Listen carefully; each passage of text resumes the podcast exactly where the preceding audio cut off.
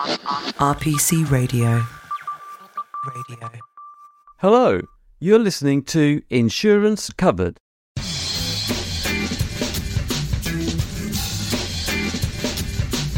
Welcome to the podcast that covers anything and everything to do with insurance. My name is Peter Mansfield and I'm a partner at law firm RPC. Now, usually on this podcast, I have a guest and we discuss an aspect of the wonderful world of insurance. But this August, we are doing something different. Instead of our normal fortnightly podcast, we are releasing two episodes a week, so eight episodes in total, in a series entitled Meditations on Insurance and Society.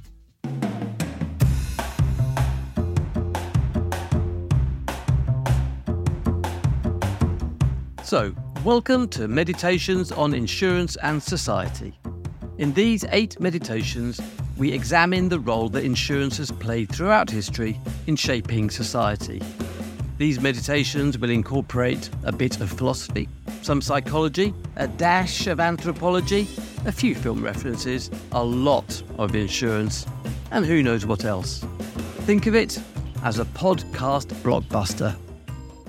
This seventh meditation is called Towards a Philosophy of Insurance, and in it, I pull together some of the themes from the first six meditations and consider whether it is possible to create a philosophy of insurance, a framework for understanding why insurance is such a potent force in society. And as we examine that, we will discover that insurance acts as a mirror to our own insecurities and aspirations, and that by developing a philosophy of insurance, we learn about humanity's place not just within space, but within time. It is a fascinating story, and it starts here. I hope you enjoy it.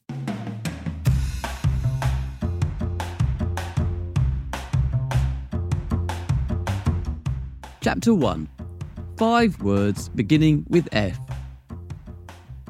We're coming towards the end of these eight meditations. I hope you've enjoyed them, and I hope they have caused you to pause and, well, meditate on this amazing thing that we call insurance. So far, I have adopted a roughly chronological approach, starting 300,000 years ago with the evolution of Homo sapiens and ending with an overview of the world of insurance in 2023. But this has not been a mere story of insurance, even less a history of insurance. Yes, it has recited a few facts, but I have aimed for something more than that. In each meditation, I have used the events of a period in history to highlight a particular characteristic of insurance. In Meditation 1, it was the fact that insurance, in the form of bottomry, was created in response to fear, and that fear was a new one for humanity it was a fear of financial loss. In Meditation 2, I argued that insurance is an irreligious faith. When we purchase insurance, we are purchasing a promise. It is a faith transaction. In Meditation 3, we saw how insurance relies upon the beneficial selfishness of strangers. We don't buy insurance for altruistic reasons, yet, in so doing, we benefit people that we will never meet. In Meditation 4, I argued that insurance is the unmoved mover. By manipulating the human mind and therefore human actions, insurance has the capacity to alter human history. In Meditation 5, called Understanding Life Forwards, we learned that through data and maths, insurance transforms unknowable uncertainty into knowable risk. And in Meditation 6, I explained how, in the last 175 years, insurance has transformed from being a luxury product for the few into something that is for everyone, everywhere, all at once. But now I have run out of chronology, and I need to start drawing the threads together. And that is what I'll do in these last two meditations. In the final meditation, I will look at the future of insurance, make some predictions, and consider how insurance might respond to the many challenges that our world faces. But in this meditation, I want to step back and consider whether there is a philosophy of insurance, and if so, what it might look like. In order to provide some structure to this discussion, I'm going to base it around five words, all of which begin with the letter F. And no, it doesn't include that F word. Although actually there is a sixth F word, but we'll start with the first five, which are fragility, fear, future, faith, and freedom. Three of these words, fear, future, and faith, have already played a part to a greater or lesser degree in our discussion so far. Indeed, I've already used two of them in this episode, but to them I have added fragility and freedom. And the sixth word is, well, actually, no, let's just stick to the first five for the moment. So, why these five words? Well, we need insurance because of our fragility. And it is our fragility that provokes our fear. And our fear is of the future. And to reimagine our future, we need faith. And with faith, we can perhaps find freedom. And we obtain that freedom in insurance. These five words therefore provide overlapping and mutually dependent concepts that form the foundation of my philosophy of insurance. In my opinion, these five words and the way in which they interact get to the essence of insurance. So let's start with fragility.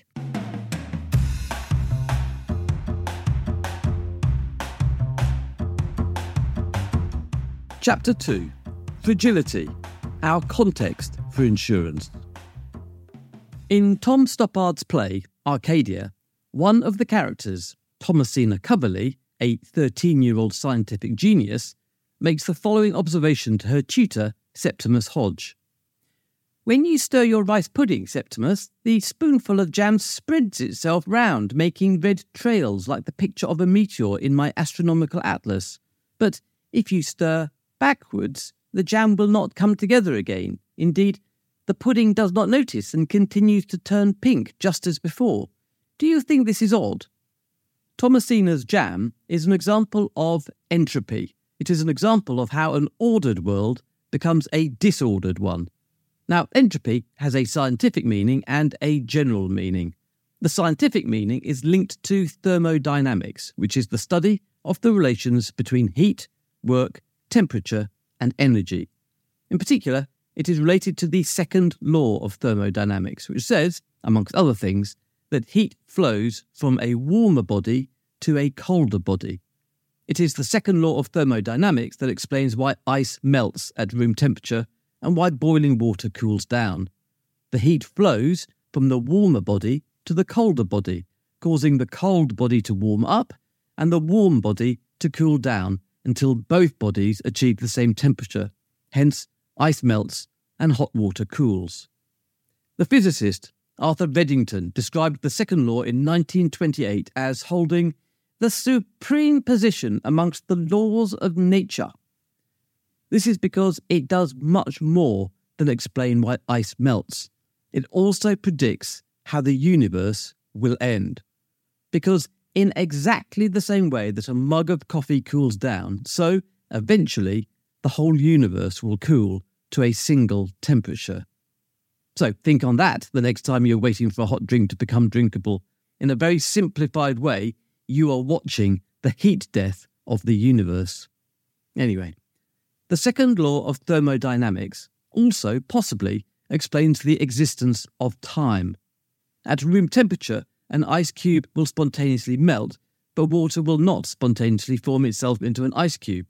With the second law, there is only one direction, and that direction is disorder. The current universe, in which atoms are ordered into stars, planets, and bumblebees, will become a disordered jumble of mixed up atoms, like Thomasina's jam mixing into the rice pudding and turning it pink.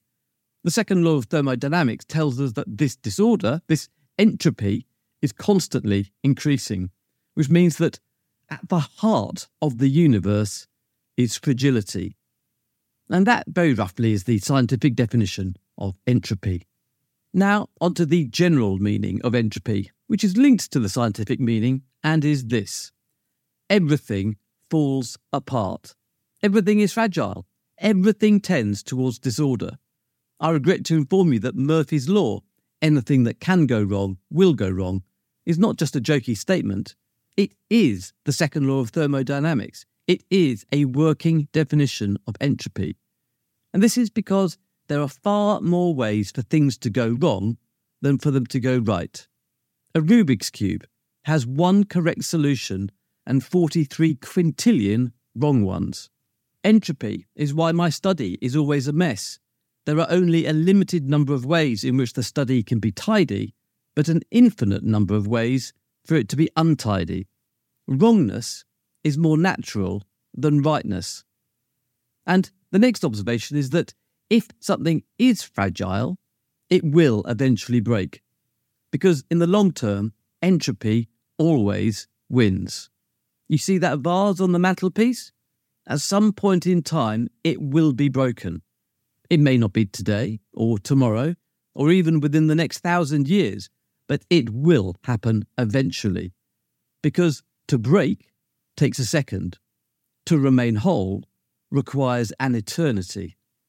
So, how do we, humans, respond to this fragility?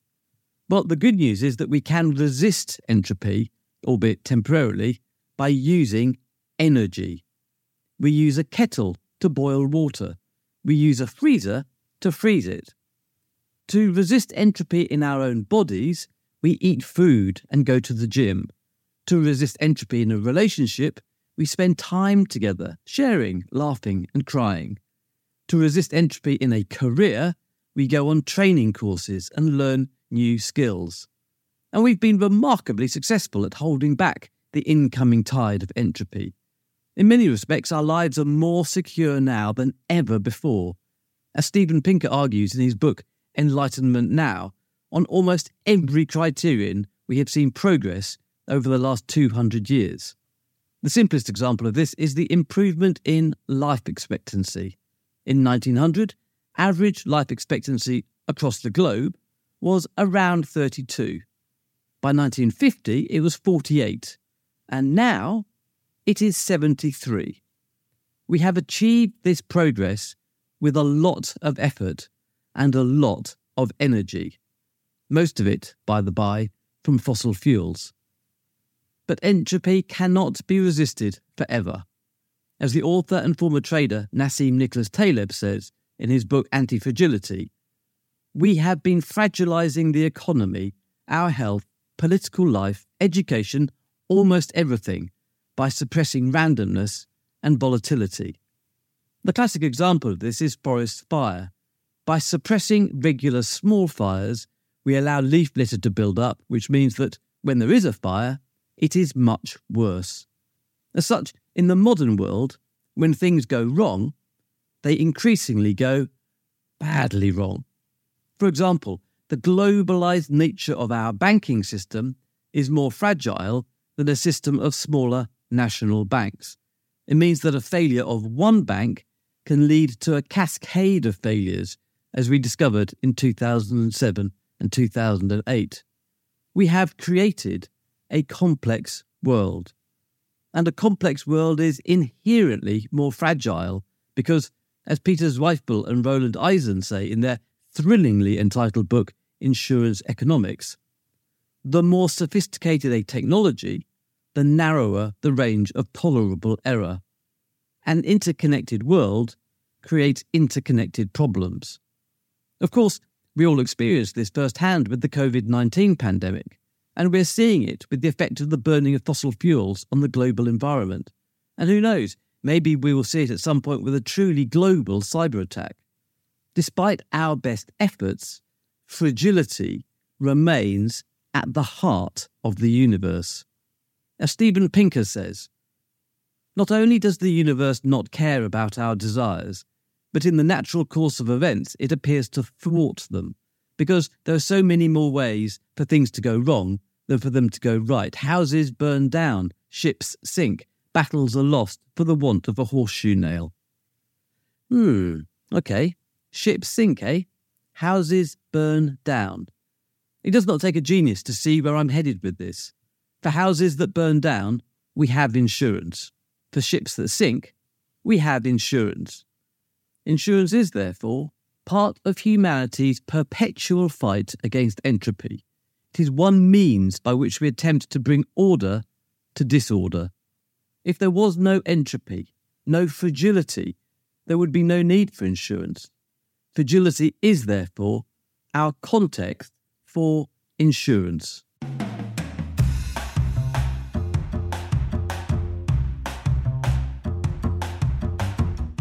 Chapter 3 Fear Our Motivation for Insurance. If I am in the middle of a large field, perhaps searching for butterflies or meditating upon the wonders of insurance, when suddenly I hear and then see a bull, a snorting bull, rampaging towards me, I will experience visceral fear. I face an immediate threat to life and limb. My heart will beat faster, blood will pump to my legs, and adrenaline will flood my body. That is fear. But other types of fear are, of course, available. The fear of spiders, for example. Arachnophobia is a common fear, but in the UK at least, it is completely irrational. No spider here has the ability to do us much harm. And in fact, they do a lot of good by keeping our population of flying insects under control. But at least spiders are something that we will experience in our daily lives. It has been estimated that the average house is home to 100 to 200 spiders, and in an acre of meadow, there may be between 1.5 and 2.5 million spiders. So, whilst arachnophobia may not be rational, it is at least rooted in our everyday experience. But many of our fears relate to things that we will never experience. In 2005, Gallup surveyed about 1,000 American teenagers, asking them what they most feared. The list of their top 10 answers included war and terrorism. Now, this was at the time of the Afghanistan and Iraq wars, so these fears can perhaps be explained. But in reality, the prospect of a teenager in Wichita, Kansas being personally harmed by war or terrorism was close to non existent. But at least war and terrorism are things that tangibly exist, albeit in all probability somewhere else. However, many of our fears are fears of the imagination. In eighth place on that Gallup poll was the fear of being alone. In fourth, a fear of failure. And in ninth place, the most nebulous of all, a fear of the future. Throughout the list, there was a sense of indefinable existential dread, the sense that tomorrow will always bring unanticipated horrors. The Greek philosopher Epictetus wrote, What disturbs and alarms man are not the things, but his opinions and fancies about the things. Our fears so often exist inside our heads rather than in the real world. Lars Svendsen, in his book A Philosophy of Fear, talks about a fear that manifests itself as a feeling of uncertainty, a feeling that there are possible dangers that may strike without warning, and that the world is an insecure place. It is a fear as a way of looking at the world where one's own vulnerability is considered above all. In other words, our fears are often a product of our internalized sense of fragility. The novelist Haruki Murakami expresses this far more beautifully. What seems threatening, he says, is just the echo of the fear in my own heart. The great medieval theologian Thomas Aquinas said, all fear comes from our loving something. So, what is it that we love? Well, there is a lot of evidence that we love what we have, and we therefore fear losing what we have. In our minds, to lose something is far worse than to gain an equivalent something. In his book, Thinking, Fast and Slow, Daniel Kahneman provides a wonderful example of this from the sport of golf. In golf, the aim is to get the ball into the hole in as few shots as possible. For each hole, there is a par score, which is the number of shots that a golfer is expected to take. If that number is four, then a golfer gains a shot if they do it in three. and they lose a shot if they do it in five. The final shot is usually a relatively short one from a few inches to a few metres, and it is called a putt. The researchers analysed 2.5 million putts by professional golfers, and they discovered that a golfer was 3.6% more successful with an identical putt if it was for a par 4 rather than for a 3. In other words, even for these professional, highly competitive, highly skilled golfers, the fear of losing a shot was more powerful than the desire to gain a shot. 3.6% more powerful, to be precise. So, humans, or at least golfers and those who do psychological experiments, are fundamentally loss averse. We fear loss. We fear losing what we have, whether that is our health, our wealth, our status, our friends, or our sense of control. And that which we fear, we insure, or at least we try to insure. Insurance is, therefore, a symptom of our insecurity, the awareness of our own fragility. It is an outward expression of our inner fear of losing that which we have. Fear is our motivation for insurance.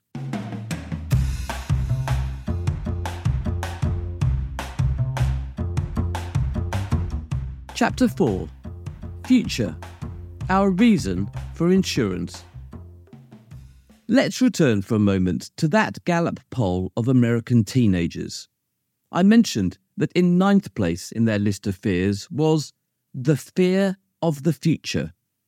Now, on one level, this is a statement of the obvious because, as Lars Svendsen says, the core of all fear is the assumption of a negative future situation. That is not what those teenagers meant. They had a fear that the future itself was dangerous, that it was a place of loss. Their fear was an existential fear. And we experience this fear because the future is, by definition, unknowable, unreachable, unseeable. And this is because we, in contrast, are irredeemably creatures of the present, constrained to live in the instant, second by second.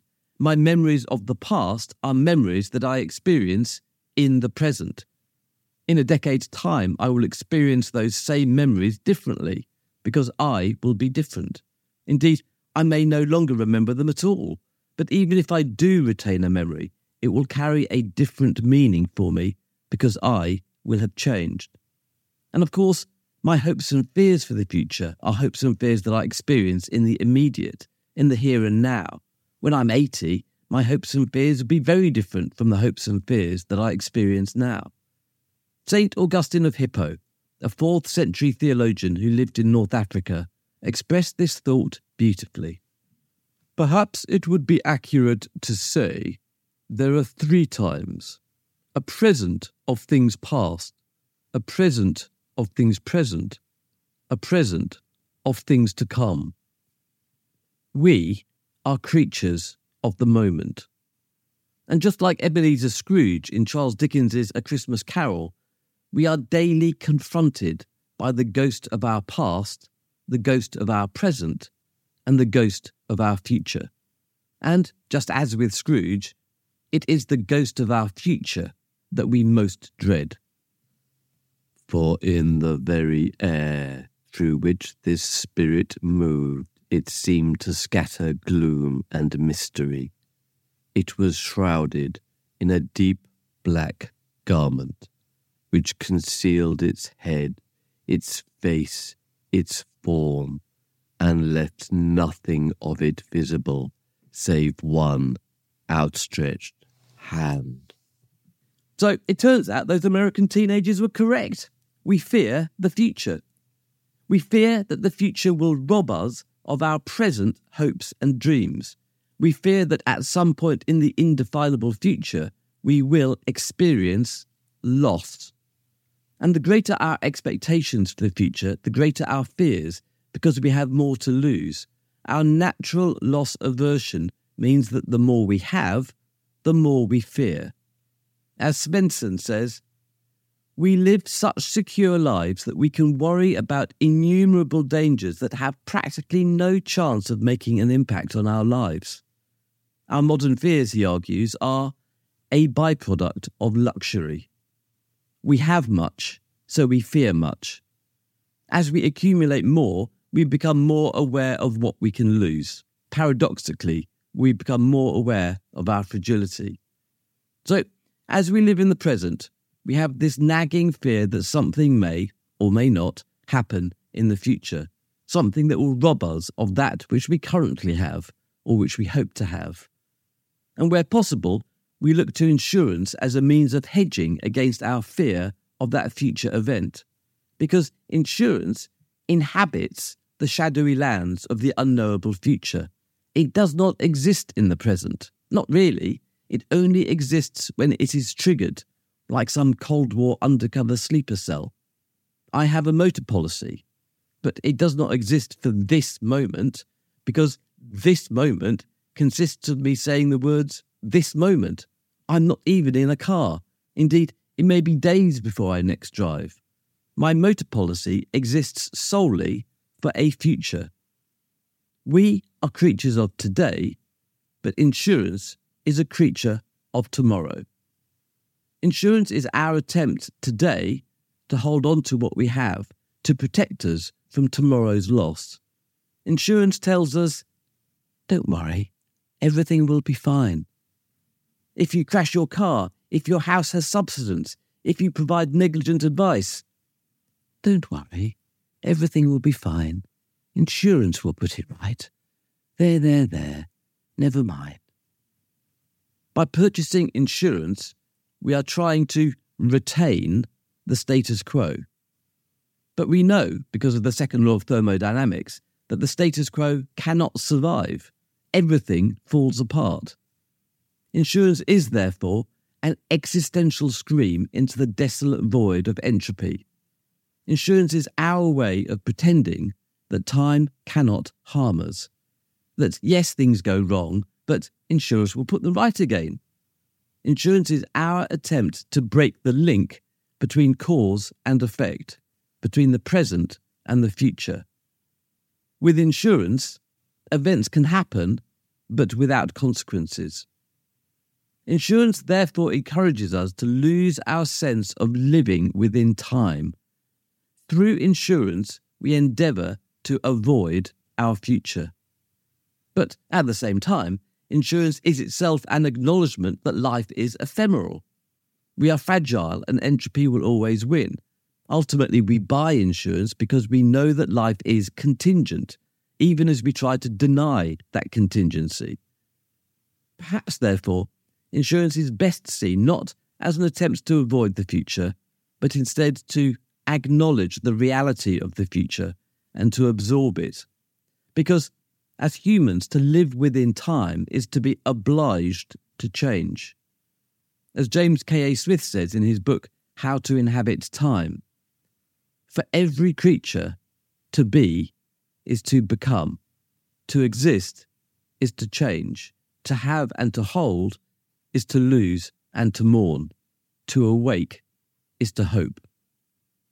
Part of the human condition is to experience loss. Too often, we live as though all decay is disaster, but it isn't. It really isn't. It is natural. As Smith says, to dwell mortally is to achieve a way of being in the world for which not all change is loss, and not all loss is tragic. Perhaps insurance is the way in which we dwell mortally, a way in which we accommodate the future and acknowledge its power. The novelist Jorge Luis Borges says, Time is the substance I am made of. Time is a river which sweeps me along, but I am the river. It is a tiger which destroys me, but I am the tiger. It is a fire which consumes me, but I am the fire. Perhaps insurance is the means by which we attempt to ensure that the river of time does not sweep us along, but gently carries us. that the tiger does not destroy us, but walks alongside us, and the fire does not consume us, but warms us as we sit in front of the hearth waiting for the clock to tick down as we live out our days on this earth of ours. Perhaps insurance is our way of domesticating time. The future is our reason for insurance.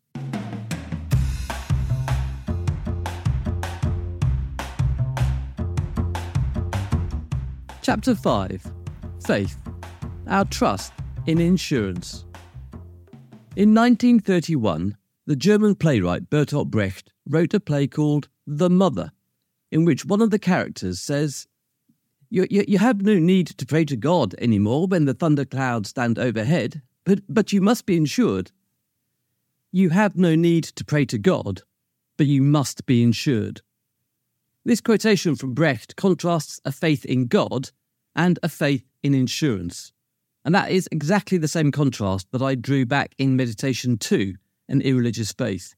Because a belief in God and a belief in insurance are examples of two very different ways of responding to an uncertain future. The first approach is to focus on our internal life, to learn how to accept life as it is.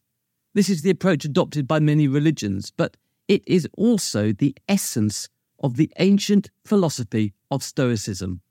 As Marcus Aurelius, Roman emperor and top Stoic, said, You have power over your mind, not outside events. Which I appreciate isn't a great quotation, but it makes the point.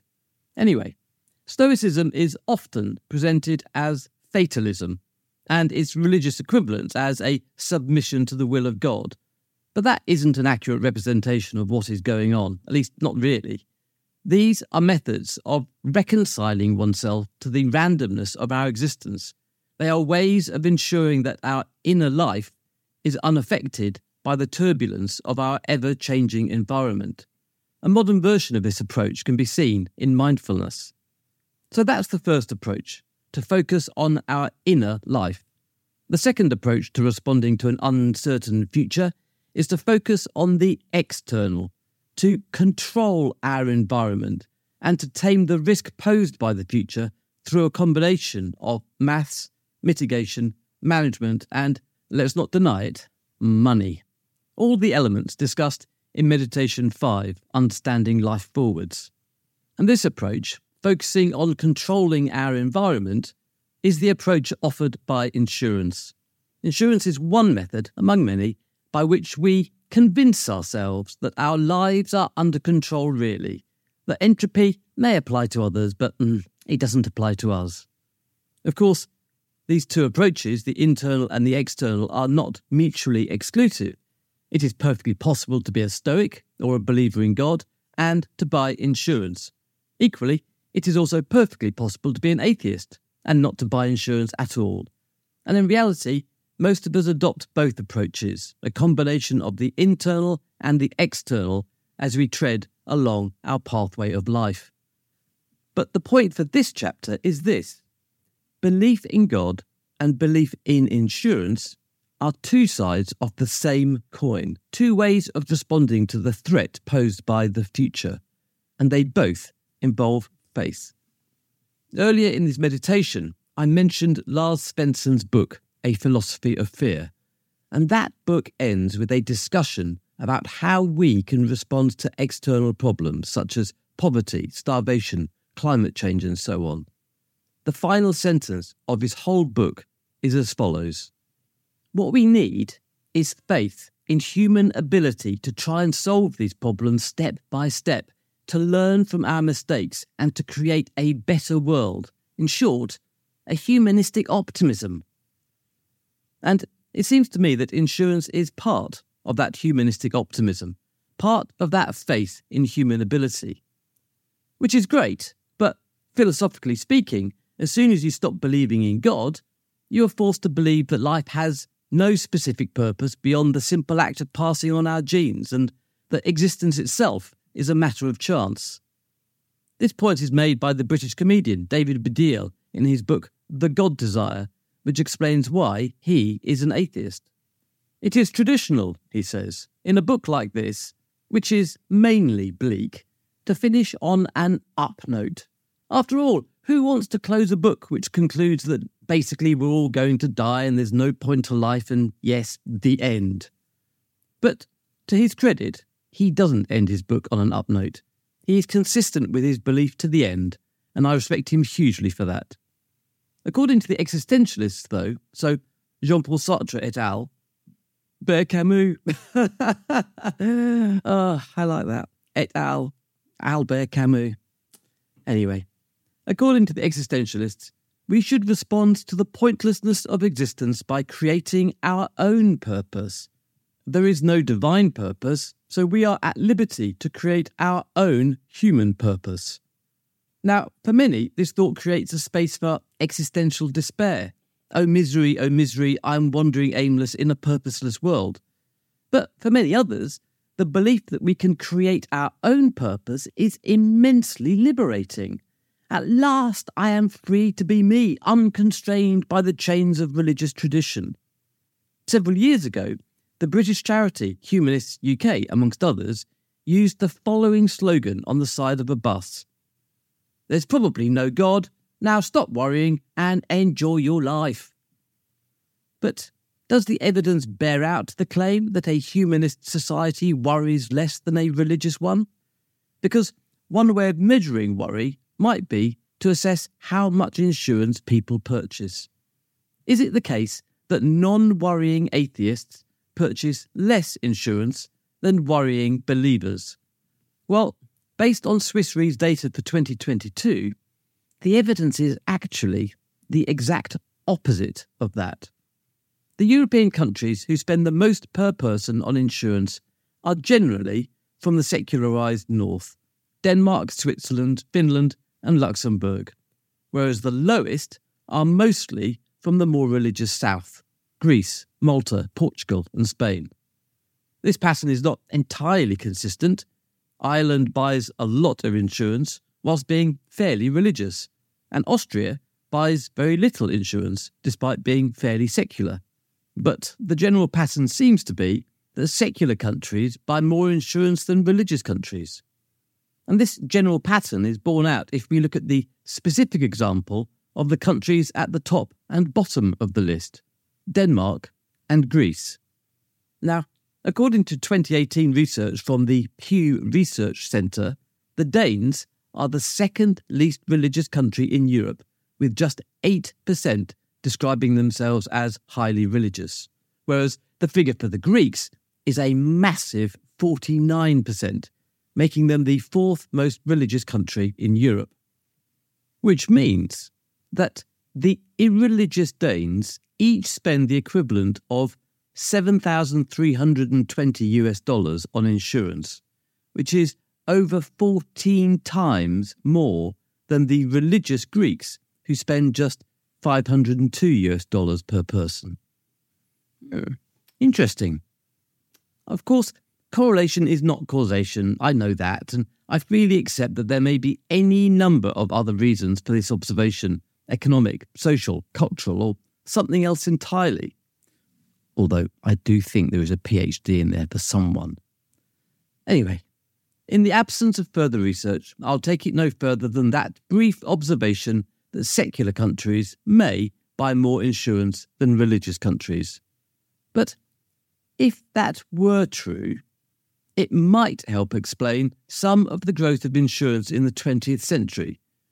As we believe less in God, is it possible, just possible, that we have filled that God shaped hole with a newfound faith, a faith in insurance.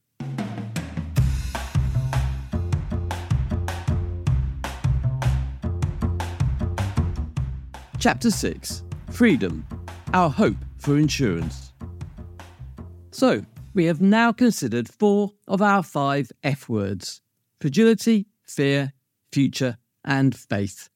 Our fifth word is freedom, which is also the second in a row that doubles as a George Michael song, which is most definitely not deliberate. So it must be my Freudian subconscious at work somehow. Anyway, I can assure you that our sixth F word, when we get to it, is not Fastlove, Flawless, Freak, or any other song of the George Michael oeuvre. Indeed, I'd be very surprised if George ever wrote a song, even an album filler, with our sixth F word as a title. But we'll come to that shortly. In the meantime, freedom. Freedom, freedom, freedom. You got to give for what you take. Uh, just to be clear, that was not a recording of George Michael. That was actually me. I know, uncanny. Anyway, the title of this meditation, Towards a Philosophy of Insurance, was inspired by the title of Wilhelm Flusser's book, Towards a Philosophy of Photography, in which he provides the following definition of freedom Freedom is the strategy of making chance and necessity subordinate to human intention.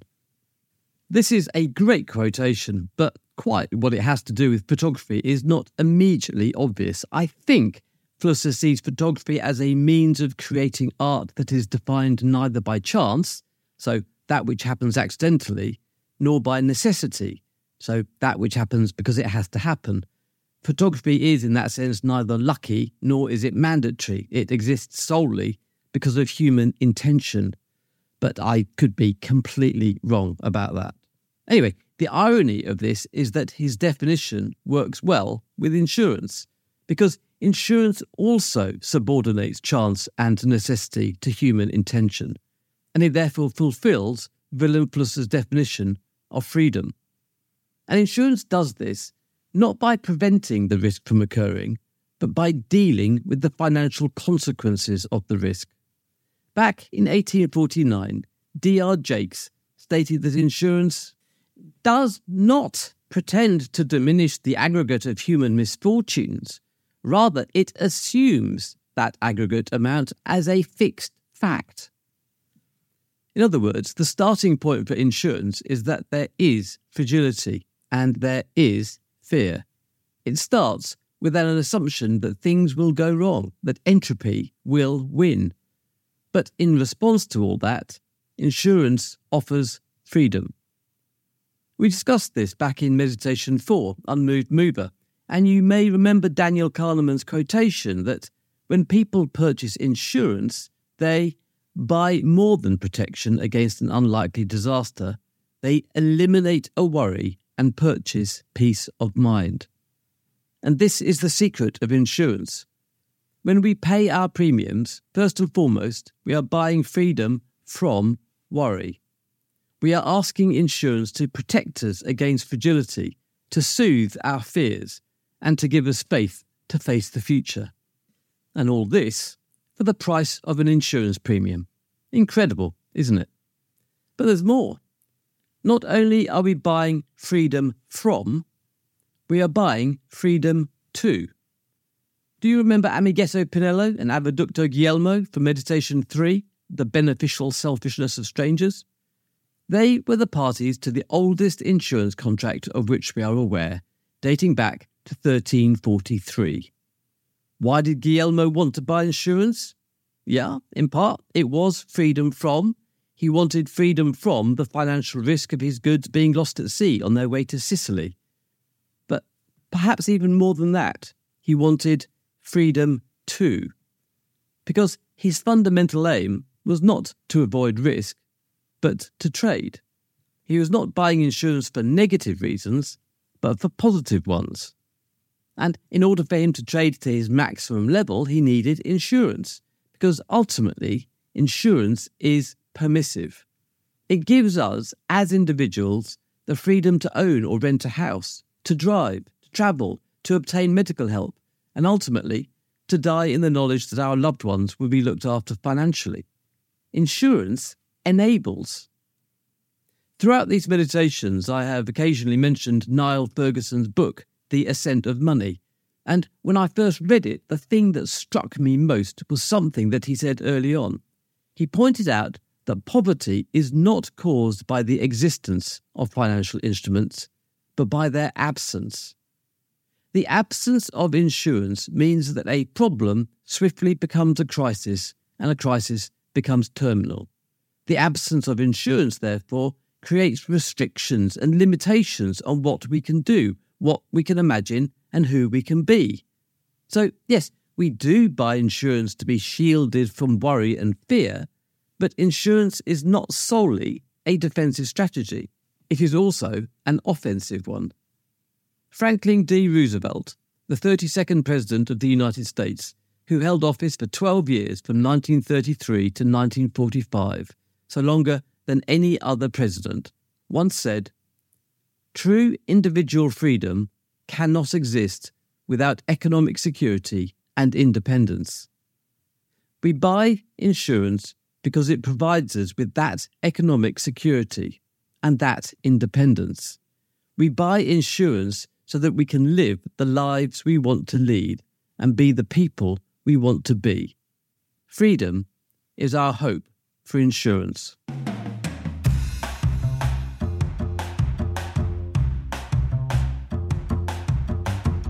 Chapter 7 Fungi, a metaphor for insurance. Yep, you heard that correctly. Our sixth and final F word is fungi, or fungi, as our American listeners may pronounce it. Or one can even say funguses, because that too is a legitimate plural for fungus. So, mushrooms and toadstools. Although, in reality, neither mushrooms nor toadstools, because they are just the temporary fruiting bodies. They are the tiny visible tip of an almost infinite invisible system of fungal strands beneath the soil. And it is this invisible system that I am more interested in, because this is the mycorrhizal system. And I believe that the mycorrhizal system is as good an analogy for insurance as you are ever going to get. Many analogies merely highlight what is obvious, but this one goes further than that. It doesn't just confirm our existing knowledge, it hints at new insights. So sit back and enjoy. The word mycorrhiza literally means fungus root. It is the network of fungal strands, or hyphae as they are known, that live in the soil, growing between plants and even growing within plants in an intimate symbiotic relationship. Imagine yourself standing in the middle of a wood. Beneath your feet in the soil, there will be tree roots reaching out. These are easy to visualize. We've all seen tree roots, but, but now go one stage further. Thinner than even the thinnest tree root are the tiny mycorrhizal threads crisscrossing in every conceivable direction, connected in a vast subterranean web with the roots of the trees, with the roots of the plants, and with each other. Globally, the mycorrhizal strands in just the top 10 centimetres of soil, if laid end to end, would extend to around 4.5 metres times by 10 to the power of 17. That's about half the width of our galaxy, the Milky Way. Plants and mycorrhizal fungi coexist to such an extent that they are now, in effect, one entity. As Merlin Sheldrake says in his magnificent book Entangled Lives, plant shoots engage with the light and air, while the fungi and plant roots engage with the solid ground. The fungi absorb minerals from the soil and then share them with the plants. Mycorrhizal fungi, for example, can provide up to 80% of a plant's nitrogen and as much as 100% of its phosphorus. In return, the plants provide the fungi with sugars, with carbohydrates. And today, more than 90% of all plant species depend on mycorrhizal fungi. In every woodland, therefore, beneath our feet, there is an immense natural system of trade. Some plant roots even reward fungi with additional carbon if those fungi provide the plant with extra phosphorus. But this is just the beginning. Most plants can engage with many mycorrhizal partners, and most mycorrhizal fungi can engage with many plants and other mycorrhizal fungi. As a consequence, in uncontaminated soil, there is a vast network of shared mycorrhizal networks, something that has been called the Wood Wide Web. And this Wood Wide Web is so much more than simply fungal mycorrhiza interacting with trees. It involves trees interacting with other trees.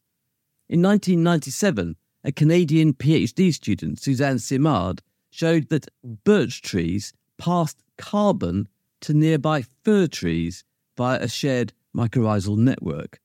And what's more, the birch trees passed more carbon to fir tree saplings that were growing in the shade and therefore did not have the benefit of so much sunlight. And we're not talking small amounts here. A study in 2016 found that 280 kilograms of carbon per hectare of forest is transferred. That's 4% of the total carbon pulled out of the atmosphere, enough carbon to heat an average home for a week. And this transfer of carbon fluctuates depending on the respective needs of the various trees.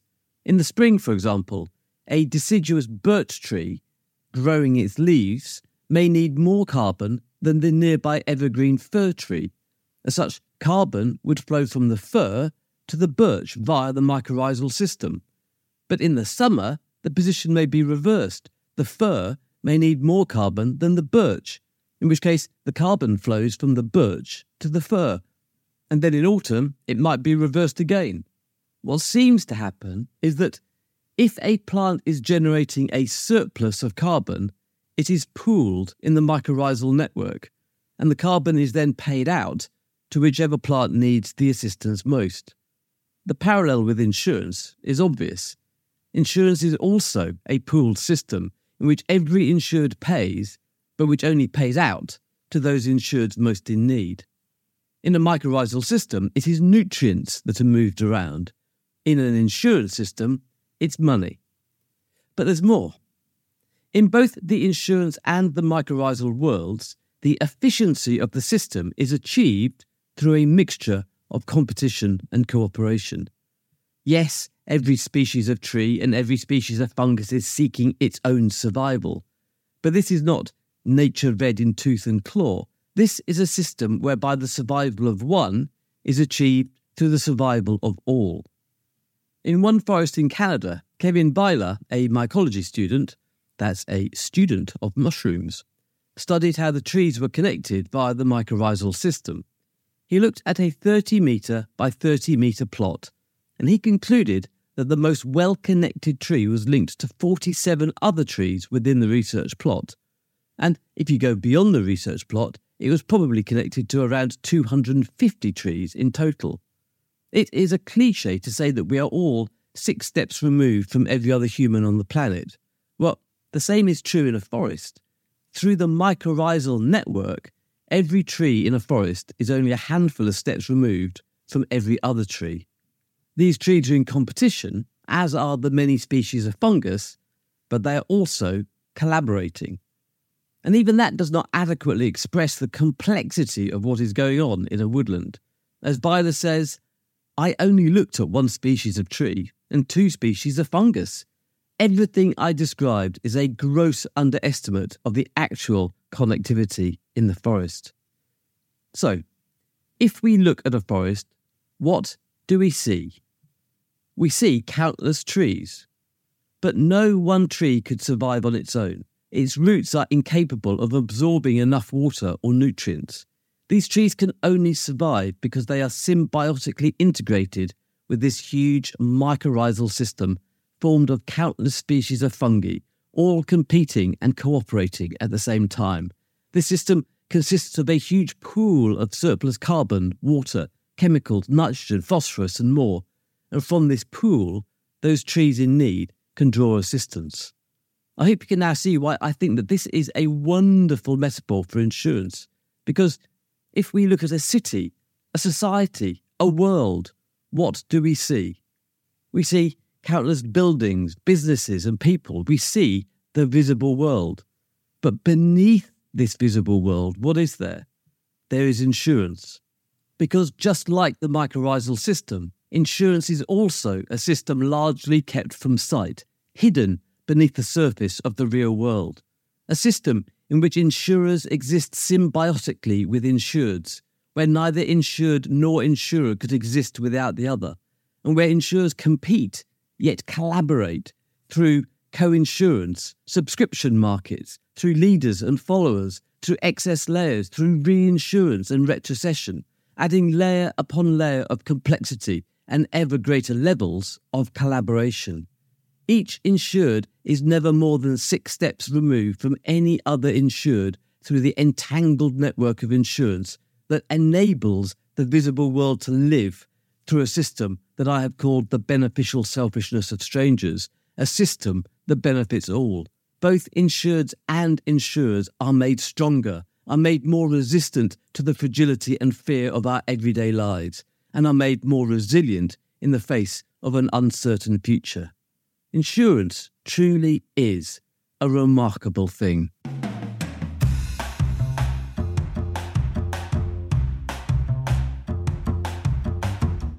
Chapter 8 A Final Philosophical Flourish. The title of this seventh meditation is Towards a Philosophy of Insurance. And, rather belatedly, it may be worth examining whether there is even such a thing as a philosophy of insurance. Well, the truth is that you can have a philosophy of just about anything. I've already mentioned Wilhelm Flusser's book on the philosophy of photography, and throughout this meditation, I have quoted from Lars Svendsen's book, A Philosophy of Fear. And Svensson has also written books on the philosophy of boredom and of fashion. And more than that, Wikipedia has individual pages on the philosophy of science, of technology, of information, and of computer science, all of which exist as recognized subsets of philosophy. According to Wilfrid Sellars, philosophy is the attempt to understand how things, in the broadest possible sense of the term, hang together in the broadest possible sense of the term. And if we've learned anything in the last seven meditations, it is that insurance is a means by which things, in the broadest sense of that term, hang together in the broadest sense of that term. So, yes, you can definitely have a philosophy of insurance. It's just that it doesn't seem to exist yet. According to Peter Worley of the Philosophy Foundation, philosophy is a way of thinking that aims to deepen our understanding of the world and our experience within the world. It is an attempt to wrestle with the meaning of things. Worley argues that there are four stages to the philosophical process responsiveness, reflection, reason, and re evaluation. So the starting point is responsiveness. Philosophy begins with puzzlement. So let's begin with the puzzle in the form of a question What is insurance? The second stage is to reflect on that question. And my hope is that we've done that throughout this series of meditations, coming at that question from numerous angles. Insurance is a response to fear. Insurance is an irreligious faith. Insurance is an unmoved mover. Insurance is a way of understanding life forwards. Insurance is the matrix. Insurance is the mycorrhizal system. And we then apply reason to these reflections, and we create from them a framework for philosophical thought. And for me, this framework is formed around those five F words fragility, fear, future, faith, and ultimately freedom. Because all of these are abstract concepts, but when combined, they hopefully begin to hint at a concrete answer to the question what is insurance? And then there is the final R re-evaluate. Because philosophy occurs in the exchange, in the conversation. Socrates believed that true philosophy could not be written down, it could not be achieved in writing. Philosophy can only exist in the conversation, which is unfortunate, really, because a podcast is not a great place for conversation. So unless you want to debate on LinkedIn, and I am very happy to do that, maybe the re-evaluative stage will have to wait. In its place, therefore, let us ask the question why? Why does any of this matter? Why waste time formulating a philosophy of insurance? Well, I can think immediately of two answers. One is to do with ethics. If we cannot answer the question, what is insurance, how can we begin to contemplate the practical questions? What should insurance be? And what should insurance do? And these are the questions that I will try to answer in the eighth and final meditation. But the other answer is to do with truth and self awareness. Because Insurance is just a social construct. Unlike the mycorrhizal system, it does not exist in the real world. It cannot be examined under the microscope nor explained in scientific terms. It exists solely within our minds. It is thoroughly human. We created insurance, and in return for nearly 4,000 years, insurance has moulded us. The philosophy of insurance matters, therefore, because insurance is a mirror in which we see our own fragility, our fears, our future, our faith, and our freedom. If we choose to look into the face of insurance, we see ourselves. In some small way, therefore, to answer the question, what is insurance, is to answer the more urgent question, what does it mean to be human? And that is why we need a philosophy of insurance.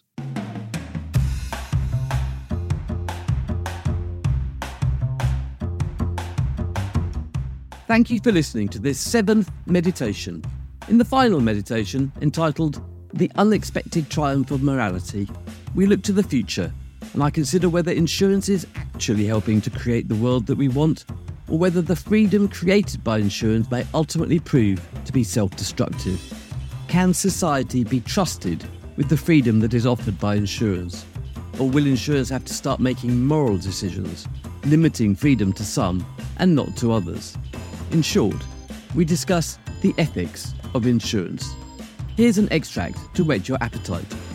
In recent years, ESG has experienced a stunning rise up the list of priorities for corporate boards around the world. And I think that this sudden and surprising development has a lot to teach us about what we can expect to see in insurance in the next few decades. So, to understand it, let's first step back in time to the 1960s and walk through a panelled oak door into a room at the Chicago School of Economics. There, seated in a functional leather-backed chair, is a bespectacled man with a kind face, a grandfatherly figure. He is the world famous economist, Milton Friedman. I hope you'll join us on Thursday for the next and final meditation on insurance and society. RPC. Radio. Thank you so much for listening to Insurance Covered, which is an RPC production made possible by Joe Burgess and Mary Mitchell. If you enjoyed this podcast, you will also love our other podcasts, Taxing Matters and Money Covered, plus The Fix, which is co hosted by my colleague Kelly Thompson. If you want to be a guest on Insurance Covered, please email me at peter.mansfield at rpc.co.uk. Thank you, and I hope you have a great day.